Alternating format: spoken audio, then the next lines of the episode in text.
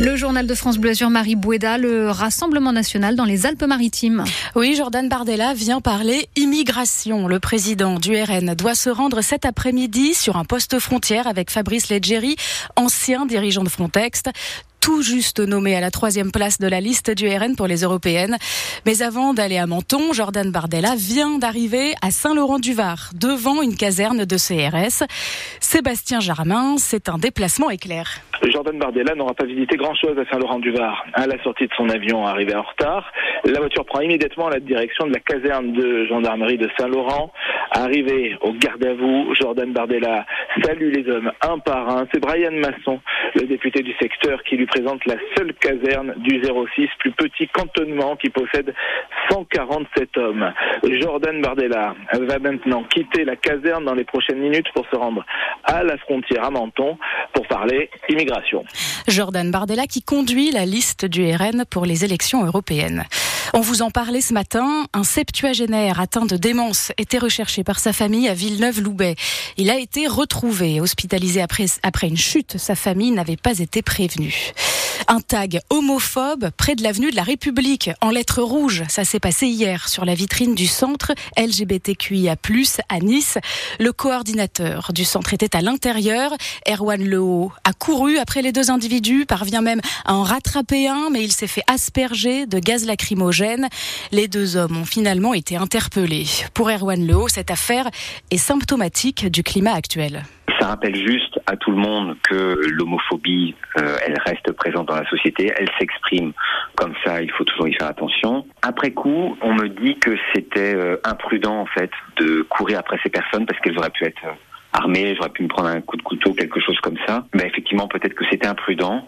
Mais moi, j'ai envie que ces personnes LGBT, j'ai envie qu'elles comprennent qu'on ne se laissera pas faire et qu'on est là pour riposter. Si c'était à refaire de les courser pour leur faire peur, je le referais exactement de la même manière. Erwan Lehaut a porté plainte. Une information à retrouver aussi sur francebleu.fr. Plus d'un élève par classe victime de harcèlement. Le résultat d'une enquête du ministère de l'Éducation. Et depuis ce matin, France Bleu vous révèle une nouvelle affaire, celle d'un garçon de 15 ans, harcelé depuis 5 mois par un groupe d'élèves au lycée des Palmiers à Nice. Violence physique et morale, humiliation, coups. Sa mère porte plainte. Vous retrouvez son témoignage sur francebleu.fr. Et si on mettait un uniforme à l'école? Expérimentation dès la rentrée prochaine. 87 établissements ont répondu à l'appel du ministère de l'Éducation pour tester le dispositif de tenue unique.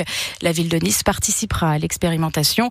Pour Grégoire Ancel, le président de la FCPE, c'est loin d'être un engouement ça représente environ 20 000 élèves sur 12 millions d'élèves au total. Donc on voit que c'est une expérimentation euh, tout à fait restreinte. On nous parlait de 100 établissements au départ, aujourd'hui 87. Donc c'est quelque chose qui ne rencontre pas de succès parce que ça répond à aucun besoin particulier. L'uniforme ne sera jamais l'arbre qui cachera euh, la forêt des inégalités. C'est-à-dire qu'un enfant, des élèves, surtout l'adolescence, auront toujours beaucoup de moyens de se différencier à travers des chaussures, des bijoux, une coiffure, une posture. Donc euh, croire qu'un vêtement donnera une bonne tenue aux, élèves, c'est qu'à de le dire. Euh, la question de la discipline à l'école, c'est une question euh, de justice scolaire, de pédagogie, de coopération. Et aujourd'hui, l'école a besoin d'enseignants présents, a besoin d'enseignants remplacés et n'a pas besoin d'uniforme. Les élèves ont besoin, pour avoir un cadre propice à leur épanouissement et à leur construction, d'adultes présents. Et aujourd'hui, on constate que c'est pas vraiment le cas. Grégoire Ancel du syndicat majoritaire des parents d'élèves. Et les pompiers en grève, pompiers empoisonnés, méprisés en grève, voilà ce qui est écrit sur une banderole devant la caserne de Cagnes-sur-Mer. Ils craignent pour leur santé car les polluants et retardateurs de flammes entraînent des cancers. 4% d'entre eux en seraient victimes. Le syndicat autonome a déposé un préavis depuis 10 jours, envoyé une lettre au président de la République. Il demande notamment un accompagnement médical adapté. Midi 4 sur France Bleu Azur, des nouvelles chaises bleues sur la promenade des Anglais.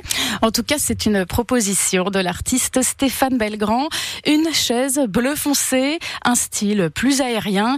L'idée, c'est surtout de compléter l'offre en remplaçant notamment les bancs blancs, nous explique le créateur. Oui, parce que les bancs blancs sont en plastique et je pense qu'ils ont suffisamment vécu. Mhm. Et l'idée, c'est de proposer, euh, avec les technologies actuelles qu'on a, un, un, produit qui puisse être durable et qui va respecter toutes les normes actuelles de mobilier urbain. Parce que vous craignez qu'elles disparaissent si on ne les rénove pas, ces chaises bleues?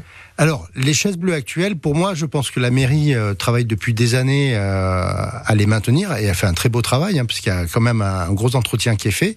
Après, ça reste du mobilier. Et le mobilier, bah, comme tout mobilier, progressivement, il disparaît. La question, c'était d'une part anticiper un problème si un jour on n'en a plus, et d'autre part, pour l'instant, tant qu'on peut maintenir les 300 chaises qui restent, bah, maintenons-les là où elles sont. Mais bah, il y a 4 km de prom à équiper, quoi. Donc, allons-y. quelque chose, allons-y. Cette chaise bleu clin, vous pouvez euh, aller la voir sur la promenade. Aujourd'hui, elle est exposée à hauteur de l'œuvre monumentale. Le quatrième plus bel homme de l'année vient de chez nous. Mister Côte d'Azur n'a certes pas eu la première place, mais il ne s'en sort pas si mal. Alexandre Labrouve est quatrième.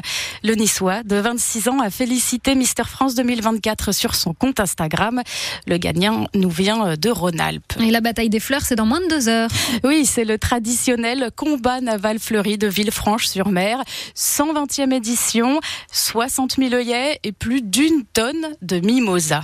Et quant au foot, l'OGC Nice perd sa deuxième place face au classement.